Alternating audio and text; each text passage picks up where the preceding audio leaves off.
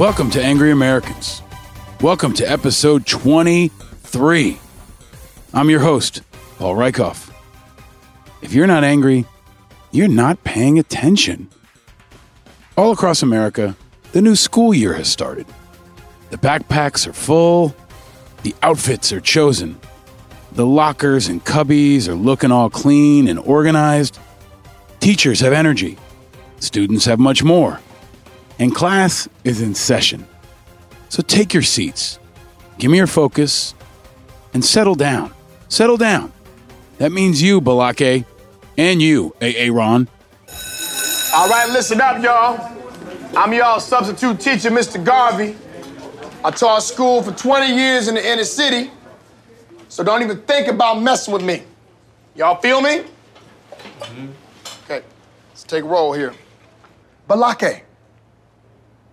Where is Balake at? There's no- no Balake here today. Yes, sir. My name's Blake. Are you out of your goddamn mind? Blake? What? Do you want to go to war, Balaki? No. Because we could go to war. No. I'm for real. I'm for real. So you better check yourself. AA Ron, where are you? Where is AA Ron right now? No AA Ron, huh? Well, you better be sick, dead, or mute, AA Ron. Here. Oh, man. Why didn't you answer me the first time I said it, huh? Huh? I'm just, you know, I'm just asking you. Know, I said it like four times. So why didn't you say it the first time I said A Ron? Because it's pronounced Aaron? Son of a bitch! Yeah, that's Keegan Michael Key as Mr. Garvey from Key and Peele. But attention must be paid because yet again, there's plenty in America that has me angry, and that has many others angry, and should have everyone angry. Because the lesson is always the same. If you're not angry, you're just not paying attention. And attention must be paid. Especially you. Yeah, you. The loud kid in the back with the wacky hair. Donald Trump? Yeah, you, you, Danald. You need to calm down. You really need to calm down. You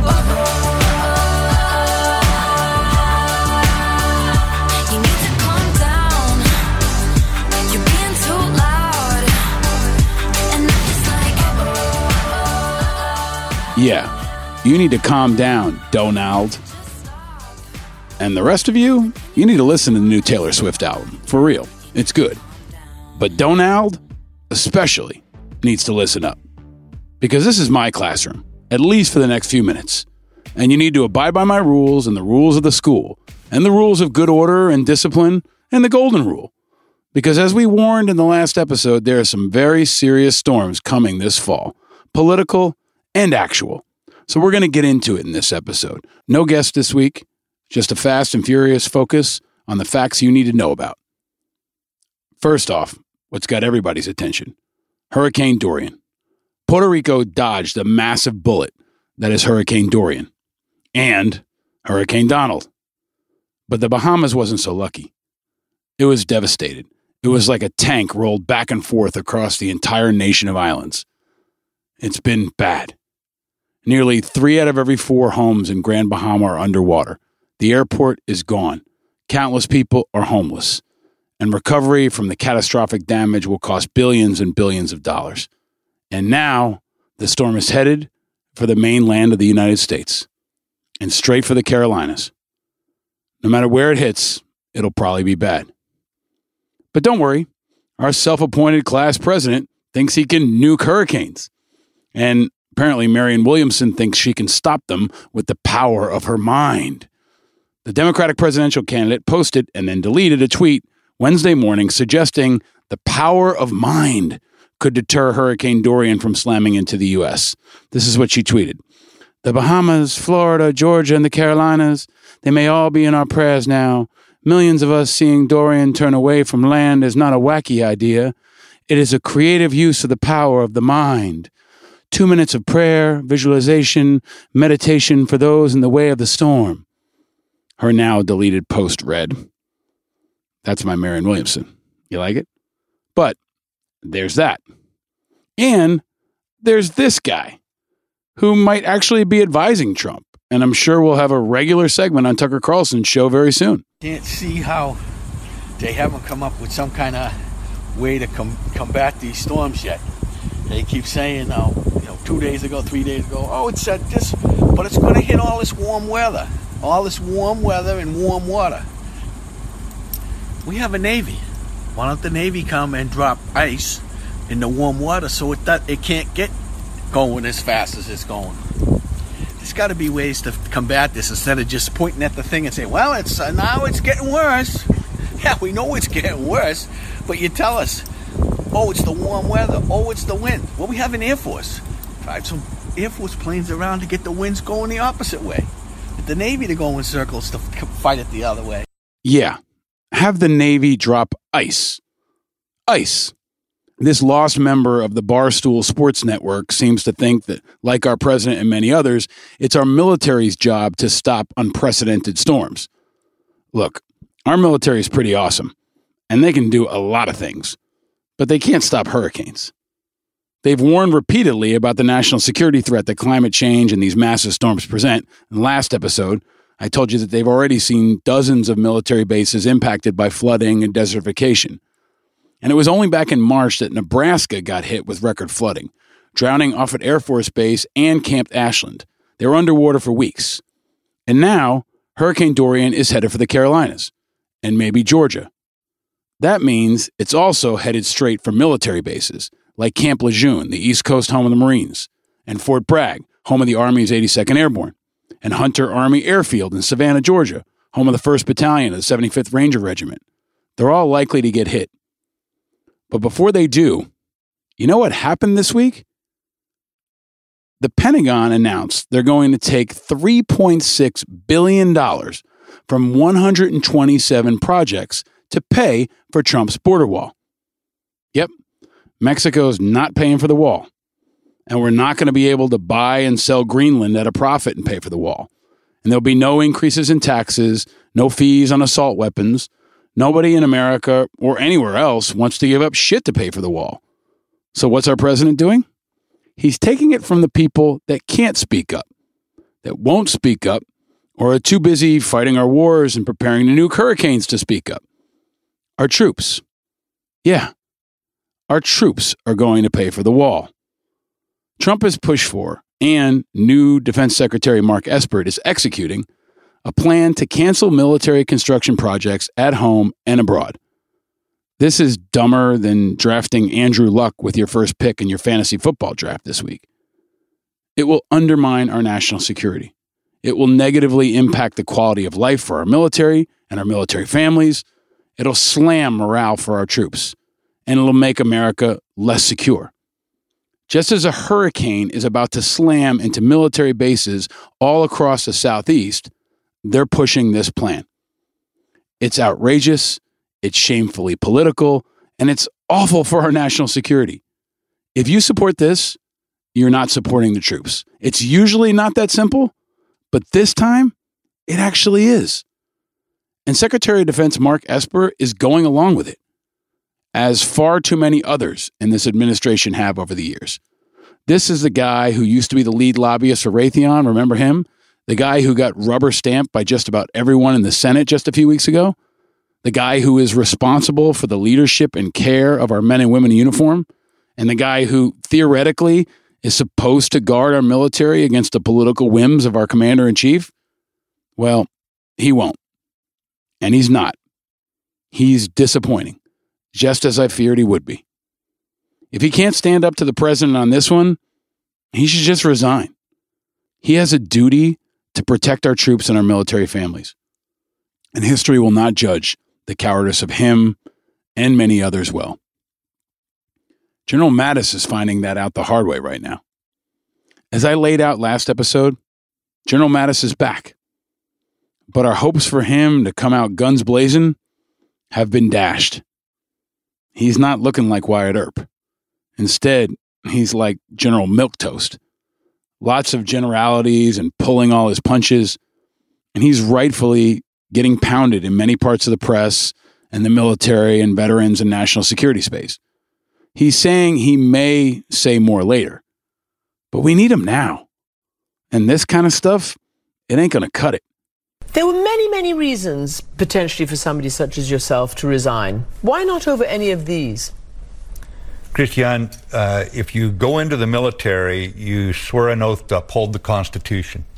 The elected commander in chief is the elected commander in chief. But if we're going to protect this democracy, even in, in its most raucous moments, even when there are fundamental issues going on, you don't want the Defense Department coming in and saying, we're not going to defend the country today. The th- thousands of young troops, they do not get a chance to say, I'm, I'm going to quit today.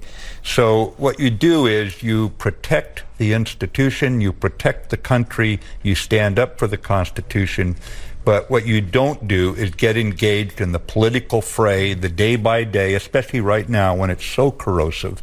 You don't get involved in that and wonder why the country is now vulnerable because you've allowed the troops to be distracted.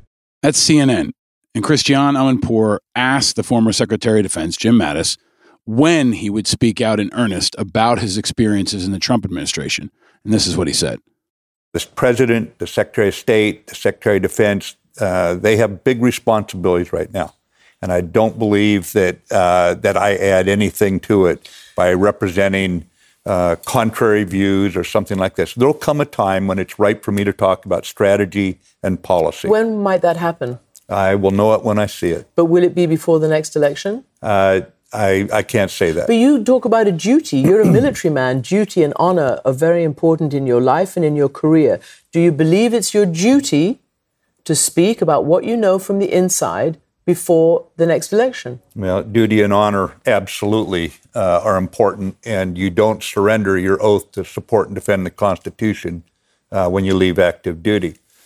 But that said, uh, I, I don't think right now for a person steeped in the military tradition, in the Defense Department, uh, that I should be speaking up on things that are political assessment. That's Mattis. Blah. But props to Amanpour for consistently being a rare TV reporter who actually asks hard questions. And she also focuses on foreign affairs and issues of war and conflict on a regular basis. But Mattis, he's not getting it done.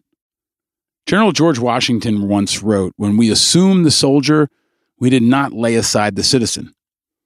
It's time for Mattis to stop with all the general talk and start talking like a citizen, one that can make a massive difference in the future of our nation and the world. Mattis is not rising to the moment. And I respect Mattis. I like Mattis. I've been honored to meet him. Once at a roundtable at the Pentagon that I participated in, I met him. But he's disappointing us. He's not above the politics of our time. As the political storms continue and the waters keep rising, he's swept up in them just like everybody else. He's not above them. If he thinks he is, he's mistaken. Mattis is, in this moment, similar to how Obama was in the early days of his presidency. Now, New York Times columnist David Brooks is a guy I'm reluctant to quote, especially nowadays, but he got it right back in 2012 when talking about Obama. And it now actually applies to Mattis too. Most of the blame still has to go to the Republicans. They've had a brain freeze since the election. They have no strategy. They, you don't know what they want, and they haven't decided what they want. But if I default President Obama, I would say that sometimes he's governed like a, a visitor from a morally superior civilization. Brooks was right about Obama. And that's what Mattis is like now a visitor from a morally superior civilization. He's like the king of Planet Marine Corps, but the very best version possible of Planet Marine Corps. And he's not above the mess. Nobody is. Either you fight it or it buries you. There's a time for protocol and customs and norms, but this is not those times. This is a time of a reckless president who is endangering the future of our country daily. And if Mattis couldn't step up and challenge him before, he must do it now. If he doesn't, and he continues this waffling and half measure shit, he'll go down in history not as a hero, but as a tragic figure. yet another noble but politically naive general. If Mattis doesn't change his tune, he may become this generation's General Colin Powell.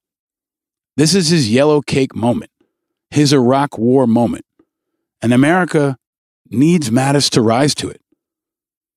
Speaking of rising, and in other news that you likely missed this week while you were mourning the end of the summer, or catching up on Succession and Hard Knocks, or figuring out how the hell to get all your kids to school in one piece, Trump launched Space Command this week. Yes, really.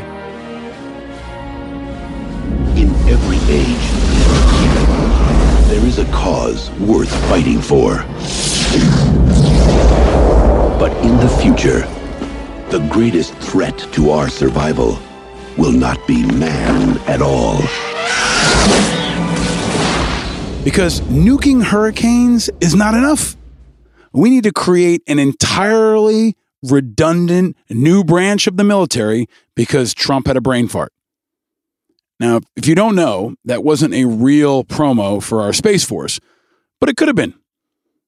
It was actually Starship Troopers, which may also have been the source of inspiration for our president. Maybe he saw that movie that was based on a book that was required reading for most military officers in the last 20 years. If you served, you know what I'm talking about. But you know, you can imagine him imagining Ivanka in that movie, right? Well, the movie isn't real, but the Space Force is.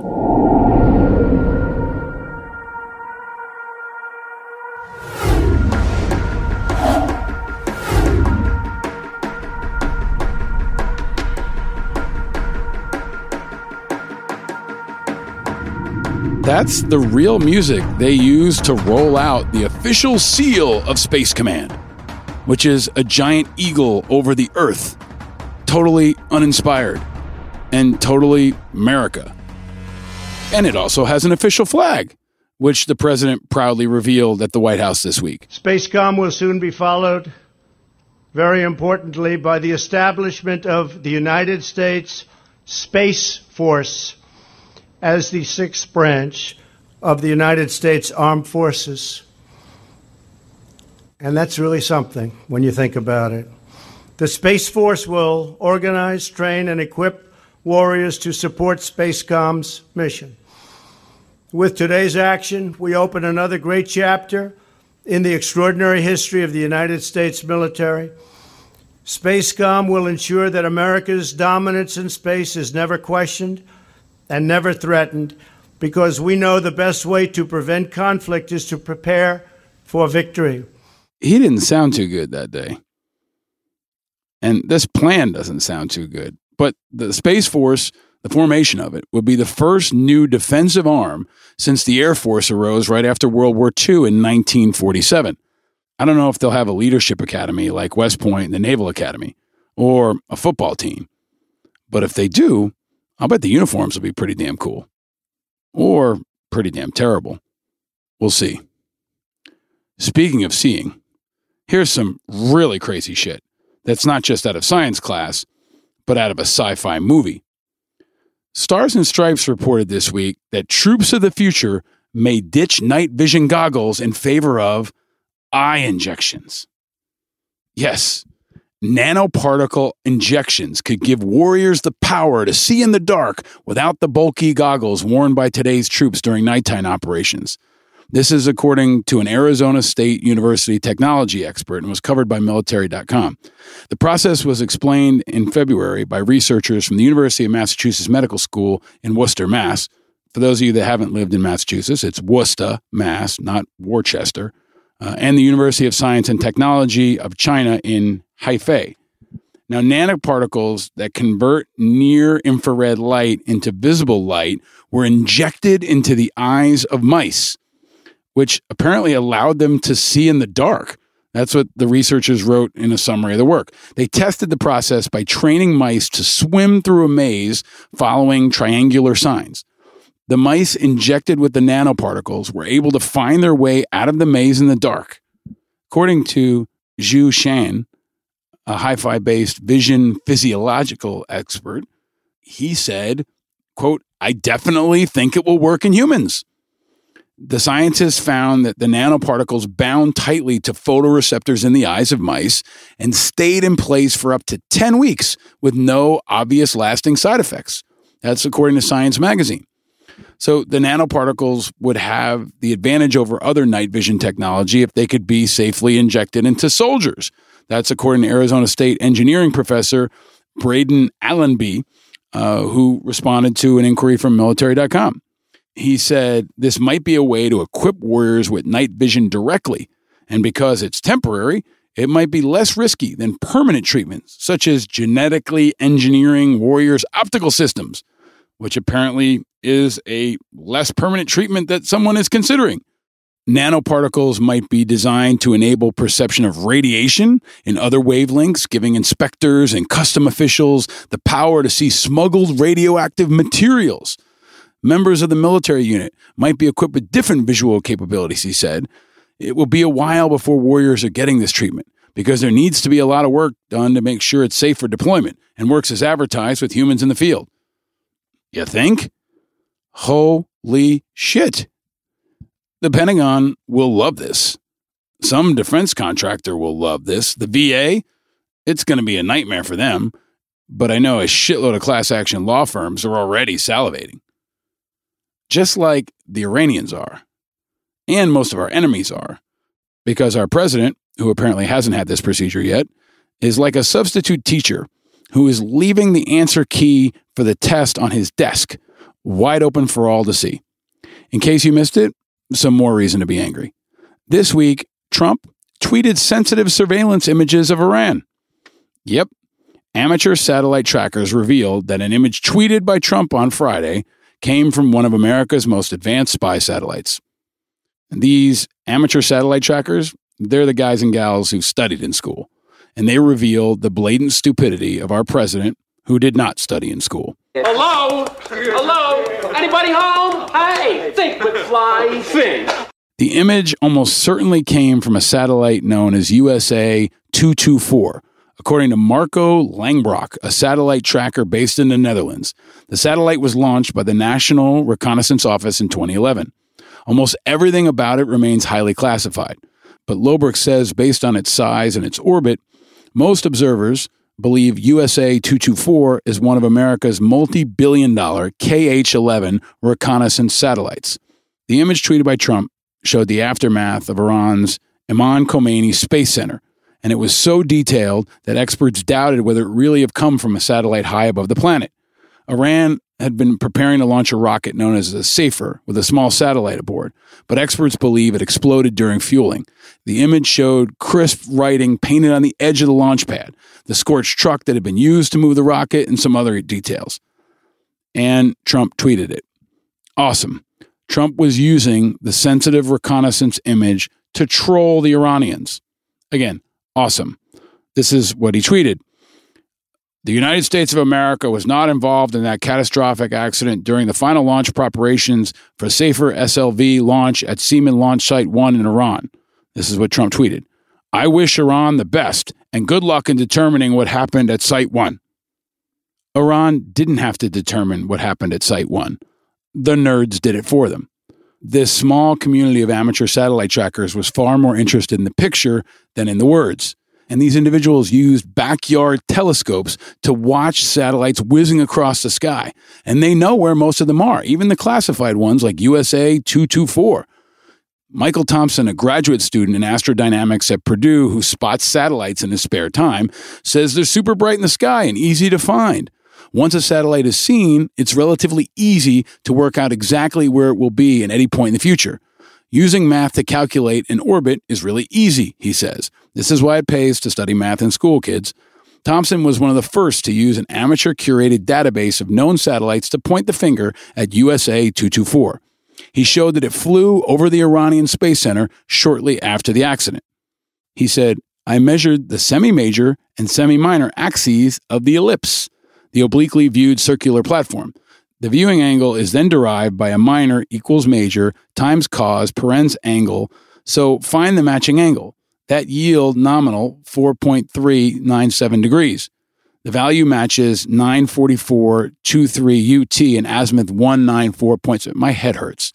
The position the satellite was taken, he knew the view of the satellite pointing toward the launch platform, and it yielded this a very good match. And he said there was no doubt in his mind the image was taken by USA 224.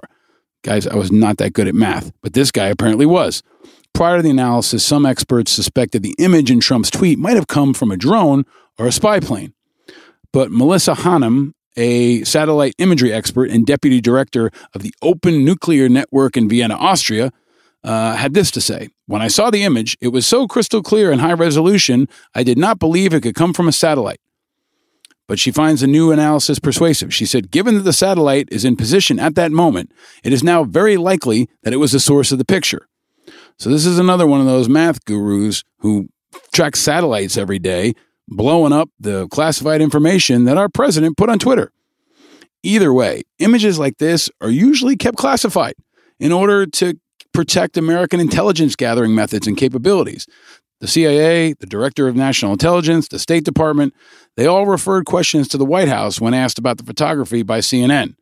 And the National Security Council declined to comment.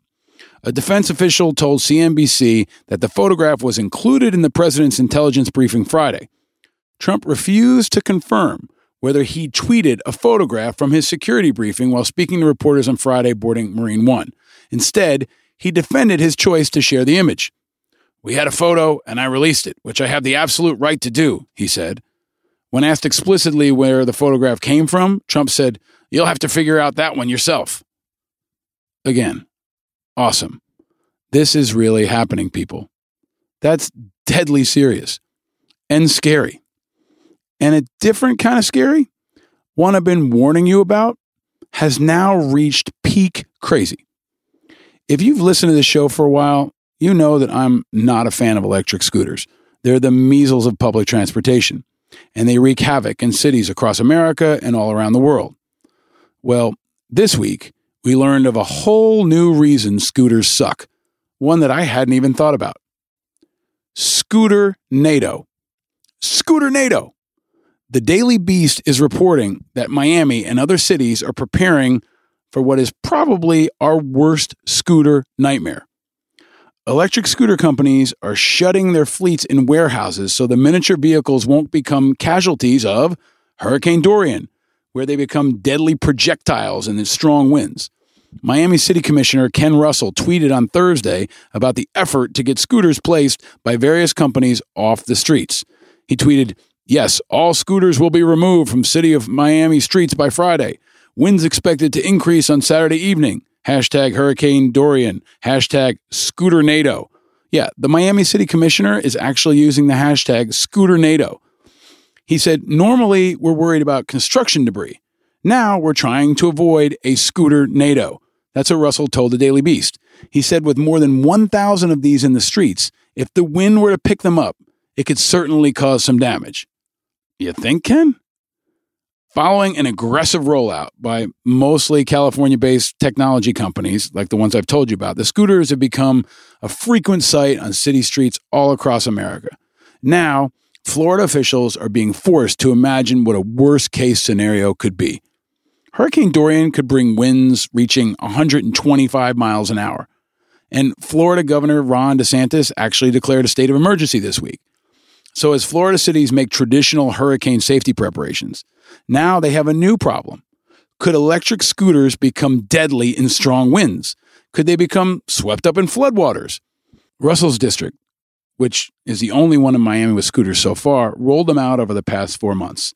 It began with 600 and worked its way up to 1,200 as more and more people started using them. Six companies have six month licenses to operate them. City staff have the capability to see where any scooter is at any given time via GPS monitoring systems. Might be a good time for some of these city officials to have that eyesight implant stuff, right? But Russell set a deadline of noon Friday Eastern Time for companies to remove all scooters from Miami streets, which he said the businesses have complied with. Every scooter company that spoke to the Daily Beast had complied with the deadline and stored their scooters in local warehouses in Miami and other Florida cities. These are companies like Lime, Jump, which is a subsidiary of Uber, and Lyft, which picked up about 244 of these scooters. So this is really happening, folks. Scooternado is a thing. In the midst of all of our political storms and our weather storms, now there is a scooter storm. Hashtag scooters suck. Despite the storm of political shit and dysfunction, and despite the storms ripping across the Caribbean and the East Coast, there was some happy and or good news out this week too. There are some students who did their homework. There are some students that are repping for our school known as America in some positive ways. And some students who are actually learning our lessons. One is Walmart. Walmart announced this week they will actually stop selling certain gun ammunition. They said they will stop selling handgun and short barrel rifle ammunition while requesting that customers not openly carry firearms in its stores, even where state laws allow it. This came after the mass shootings in Odessa, Texas, and followed back to back shootings last month, one of them in a Walmart store. So the Walmart company said that it will stop selling handgun ammunition as well as short barrel rifle ammunition like the 223 caliber and 556 caliber used in military style weapons after it runs out of its current inventory. It will also discontinue handgun sales in Alaska. Walmart stopped selling handguns in the mid 90s with the exception of Alaska. The latest move marks its complete exit from that business and allows it to focus on hunting rifles and related ammunition only. Doug McMillon is the CEO and said in a memo circulated to employees In a complex situation lacking simple solution, we are trying to take constructive steps to reduce the risk that events like this will happen again. The status quo is unacceptable.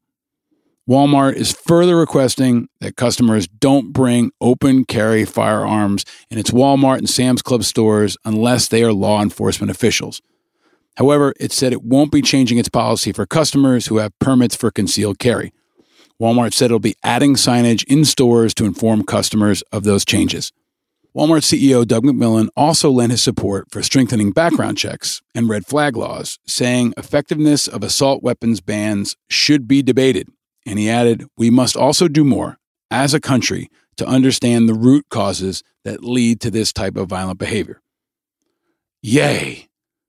These guys are doing the right thing. So when you're buying that new Lightning McQueen backpack at Walmart this week, thank them for doing the right thing.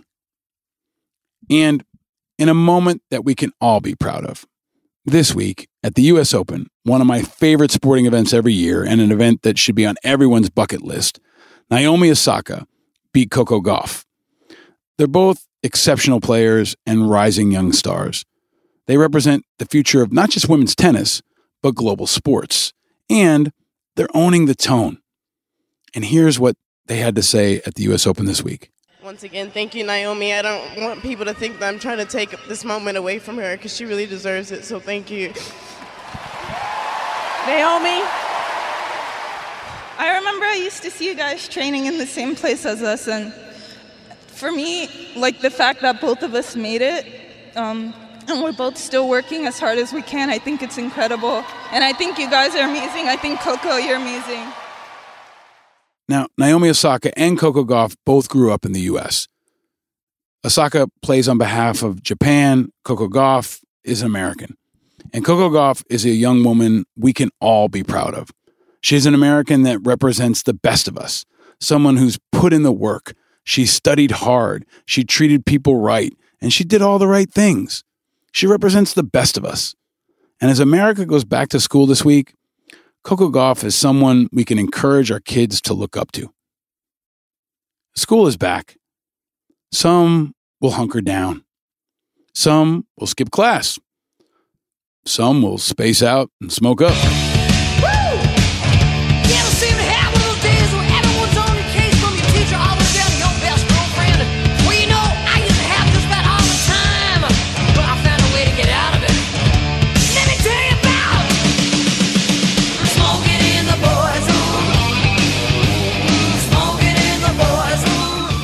But it's no time for us to check out.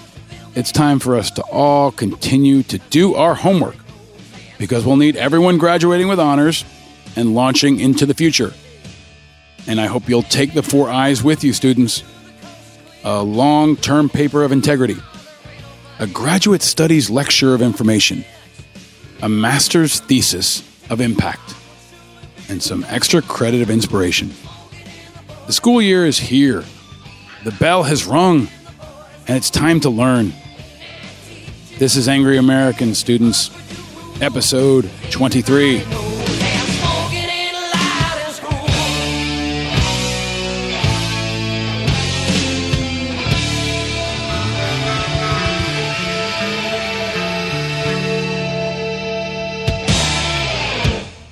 Yes, it's back to school time. It's also back to work time. And you probably have to, at some point, wear a dress shirt. If not for work, then maybe for a wedding or for a presidential debate. And you know it. It sucks. There's nothing fun about wearing a dress shirt. Very little upside, but we got to wear them. And we've always wondered why is no one making them better? Why hasn't anyone done their homework like those satellite nerds? Well, I have some good news. Someone has made them better. The studious people at Mizzen in Main, they have now made dress shirts for men that are actually comfortable. They studied fashion, they studied science, they studied math, they studied business. And yes, they have created dress shirts that are comfortable. But how? But why? It's in their fabrics. Mizzen and Main shirts are made with performance fabrics. That means they stretch and move all day long. We're through the summer. That time is gone. Now you're going to probably have to wear a long sleeve shirt. And when you do, Mizzen and Main will be there with performance fabrics that dry quickly and whisk away moisture so you never have to worry about looking like a mess. And I've mentioned it before, they donate shirts to veterans, they do the right thing, and lots of people wear them, like NFL superstar JJ Watt, who always steps up when a hurricane hits. He raised tens of millions of dollars for Houston after the hurricane hit, and JJ Watt wears these. So does golfing legend Phil Mickelson. If you play golf, these shirts could be great for that too. Bill Simmons wears them. I don't know if he plays golf, but he looks pretty sharp sometimes. He's the founder of The Ringer. He's a fan of Mizzen and Main, and they're a sponsor of his pod. Uh, lots of people like Mizzen and Main. That's because they perform. And I mentioned the company is headquartered in Texas, and I'm very proud to have them as a founding sponsor of this show. So I've done the homework for you. Here's the cheat sheet. The shirts are wrinkle resistant. They're perfect for travel. They're comfortable on a plane. You can take them out of your bag and you don't have to worry about ironing. And they're comfortable. You can wash them at home. Here's the kicker without paying a dry cleaner. Think about how much money you spend on dry cleaning for your dress shirts. You don't have to do it anymore with Mizzen and Main. So check out their website at www.comfortable.af. Yes, their website is comfortable.af or you can go to mizzenandmain.com. Use the code Angry Americans at checkout. Let them know that I sent you Angry Americans at checkout, and you get 10 bucks off a dress shirt now. They'll have you equipped for the fall and for the winter and for whatever classes you have in store for your school year. Let it be your uniform of sorts, but a lot more comfortable than those shitty uniforms with the ties that my kid actually has to wear. Mizzen and Main. It's never felt better to look your best.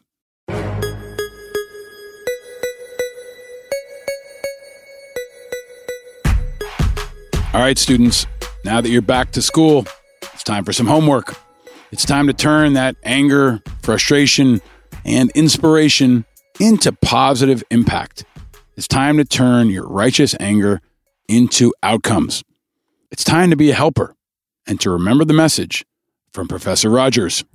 You know, my mother used to say a long time ago, whenever there would be any really catastrophe that was on, on the, in the movies or or on the air, she would say, "Always look for the helpers. There were there will always be helpers. You know, even just on the sidelines." That's why I think that if news programs could make a conscious effort of showing rescue teams, of, of showing who uh, medical people, a- anybody who is coming into a place where there's a tragedy, to be to be sure that they include that. Because if you look for the helpers, you'll know that there's hope. Professor Rogers was right. In every show, I offer you a way of converting your righteous anger into positive action. A positive action that shows that angry Americans can also be impactful Americans. An action that channels your energy, makes you feel good, and does some good. And like this show, our actions are always packed with the four I's integrity, information, impact, and inspiration. And this week, you can again be a helper if you do your homework.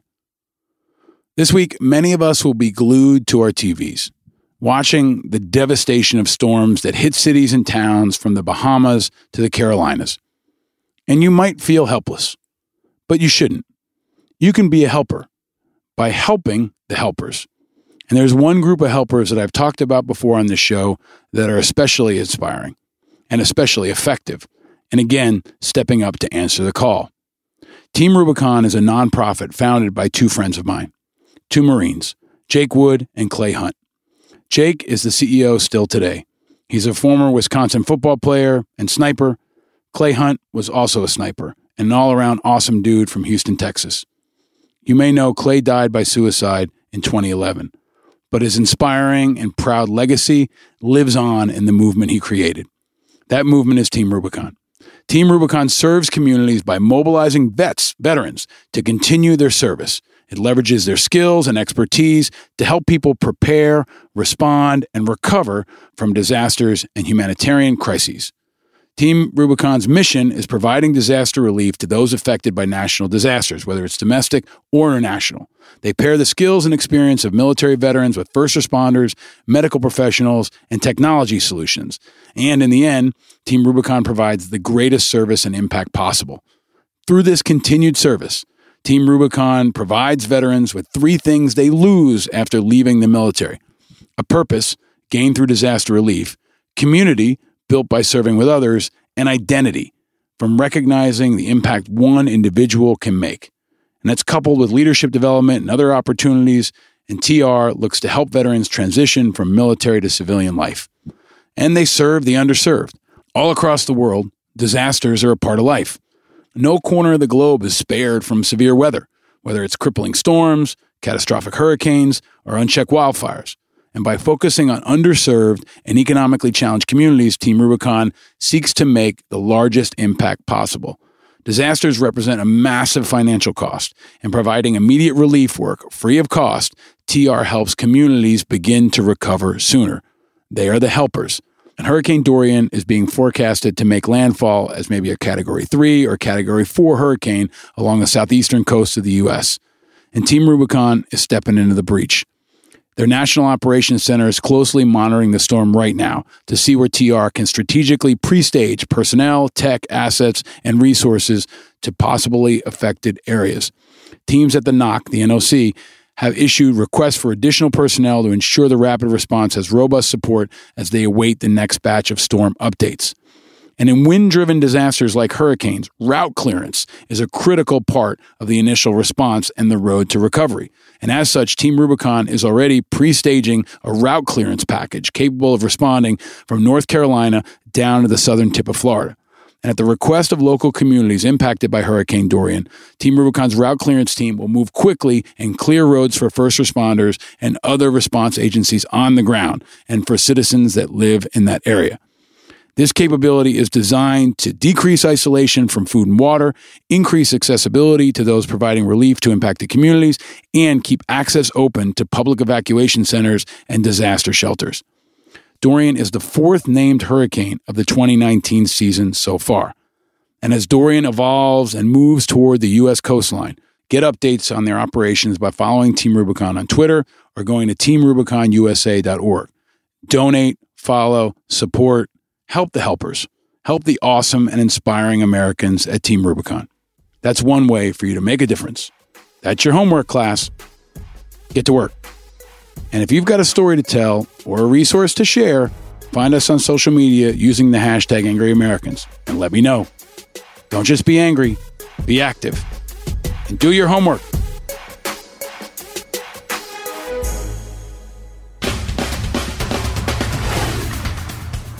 Lot of folks to thank yet again. Many straight A students who help keep this operation moving forward. Big thanks to a few folks that make it happen. Mizzen and Main, our A plus sponsor of this show. Awesome people, awesome products. And if you're in Miami, before the storm hits, you can go down to the brand new store that just opened in Coral Gables, or uh, you can also check them out in Dallas, Fort Worth, and Oklahoma City, or you can go to mizzeninmaine.com. Big thanks to creative Chris Rosenthal, Mighty Mercy Rich, excellent Eric Schonborn, the whole Rockstar team at Righteous Media. You guys are awesome. Bill Schultz for again producing this episode, Burning the Midnight Oil. I owe you lots of coffee and lots of drinks. Thank you for working your audio magic. Big thanks to Oscar Mike, our awesome merch partners. Check out all their new designs at angryamericans.us now. I heard that Tomi Lahren has created a freedom line of clothes that are made in China. She says that it's too expensive to make stuff in the US and she's making it in China. Well, it's not too expensive, and Oscar Mike has proven that it's worth the investment. So buy USA, skip Tony Lahren's garbage stuff, and go buy some more Oscar Mike at angryamericans.us right now. Made in the USA by veterans. Also, made in the USA are many of our listeners, and I want to thank them. Every week, I'm going to thank a few angry Americans for listening. First up, an awesome dude, Brian Dix from San Diego, California. He tweets it at Brian Dix Music. Uh, he is a conductor and a composer, a Marine veteran, and a husband. He is a truly awesome human. We met many years ago, I think, at the White House when he was working in one of the coolest and most interesting jobs there is. Brian Dix is Major Brian Dix, and he was appointed director of the Commandant's Own, the United States Marine Corps Drum and Bugle Corps, in September 1998. He was the fourth director since its inception in 1934. Major Dix not only expanded the Corps' extensive repertoire composing original music honoring America's heroes, his musical message of the Marine Corps has been witnessed by countless millions through live performances and national television broadcasts. Major Dix's work, Reveille and Tour of Duty, were performed at Avery Fisher Hall in New York City as a part of a joint concert with the New York Philharmonic during Independence Weekend in 2011. Major Dix enlisted in the United States Marine Corps in 1983. Uh, in 1984, he traveled to the Armed Forces School of Music, graduating with honors. He then reported to the Marine Barracks for duty as a contrabass bugler. He was appointed the rank of warrant officer in 1998, and following his completion of the basic school, he assumed duties as the director of the Commandant's Own. In February 2nd, 2010, following a presidential appointment to the rank of major, he assumed full command of the United States Marine Drum and Bugle Corps. Additionally, he serves as commander of the Marine Corps Battle Color Detachment, which includes the Commandant's Own, Marine Corps Silent Drill Patrol, and the official color guard of the Marine Corps. He's got lots of decorations, including the Navy Marine Corps Commendation Medal, the Navy Marine Corps Achievement Medal, and the Gold Star for Heroic Achievement, and a Navy Certificate of Commendation for his volunteer work at the National Naval Medical Center in Bethesda, Maryland. In 2009, he was sworn in as an honorary Naval Hospital Corpsman, bestowed in recognition both of his service to naval medicine and his march, Corpsman Up, an original work composed in honor of Navy corpsmen, the brave men and women who keep Marines ready to be the first to fight. And in 2013, a portrait, Corpsman Up, was commissioned specifically to pay homage to his march for a Navy hospital corpsman. It's on display in Heroes Way at the Walter Reed National Military Medical Center in Bethesda. And Brian was nice enough to tweet, Bravo to Paul Rieckhoff and his podcast, Angry Americans. You are a true Renaissance man for the 21st century. Just bravo. Brian, you are the true Renaissance man. That was a really fun bio to read, and you are an incredible guy to watch. Thank you for all that you do for our country, and thanks for supporting the show. Next up, Terrence Wilson from Baltimore, Maryland. He tweets it at Terrence underscore Wilson one. His bio says he's a West Side kid from Chicago, a Cubs fan, remember to like sports and politics, do not love it. Fanatics go too far. And he tweeted that he was able to listen to the show on Labor Day. And he posted a photo of himself rocking our very cool black and lightning bolt Angry Americans t shirt. So big shout out to Terrence Wilson in Baltimore, Maryland. Thank you, sir. Next up, Dirk Patterson from Washington, D.C. Man, I see you. He tweets at Paco's friend, P A C O S friend. Uh, according to himself, he is a dirtbag lawyer in the nation's capital and godless homo moonbat liberal. Deal with it. He said, uh, in regard to the scooters, I hate those goddamn things with the heat of 10,000 suns. Dirk, I hear you, man, and I thank you for your support and your constant support on Twitter and all other ways. We appreciate you, Dirk. Lastly, Amy from Maryland in the USA. She tweets at Madre of Two. She is a proud Navy mom. She says, country over party always. Human kindness goes a long way. And an imperfect mom to perfect grown men. She tweeted, Thank God for Thursday's Angry Americans new episode. But this being civil the whole week thing is quite challenging, Paul Rieckhoff and McCain Jack. Well, thank you, Amy. I hear you and I see you and I appreciate you. Thank you. And thanks as always to my family, my amazing wife and two boys. They crushed it at the beach last week. Monster Jam was in full effect in the sand all week long, and it's back to school. Uh, very proud of my big guy who's off to pre K this week. And my deepest thanks to you, of course, for tuning in. Please continue to tell your friends to check out Angry Americans. If you're on an Apple device, leave the show a quick review. And of course, check out angryamericans.us. There is lots of good video there. There's lots of extra content. There's bio stuff, event stuff coming up soon. And we've got all the interviews going back uh, from the last four months now. Many of you have loved the interviews, so go back and check out the video. There's video of almost every single one. Check it out. And definitely, please keep the feedback coming on social media. I see you, I hear you, I'm with you. Uh, next week, we will be back with a fresh new show. I've got some very cool interviews coming up. I'm not going to spill the beans, but stay tuned and you will hear more. And subscribe for free and share. Subscribe for free. It's free, 100% free. Tell your friends that although they have to quote unquote subscribe, it is a free subscription. And we'll keep this movement growing week by week by week. Remember, students, it's okay to be angry. And no, you're not alone. We're all a little angry. And that's because we're paying attention. And together, we can turn that vigilant anger into positive impact. I'm your host, Professor Paul Rieckhoff. I've always wanted to say that. Thanks for listening. Stay vigilant, America. Stay vigilant.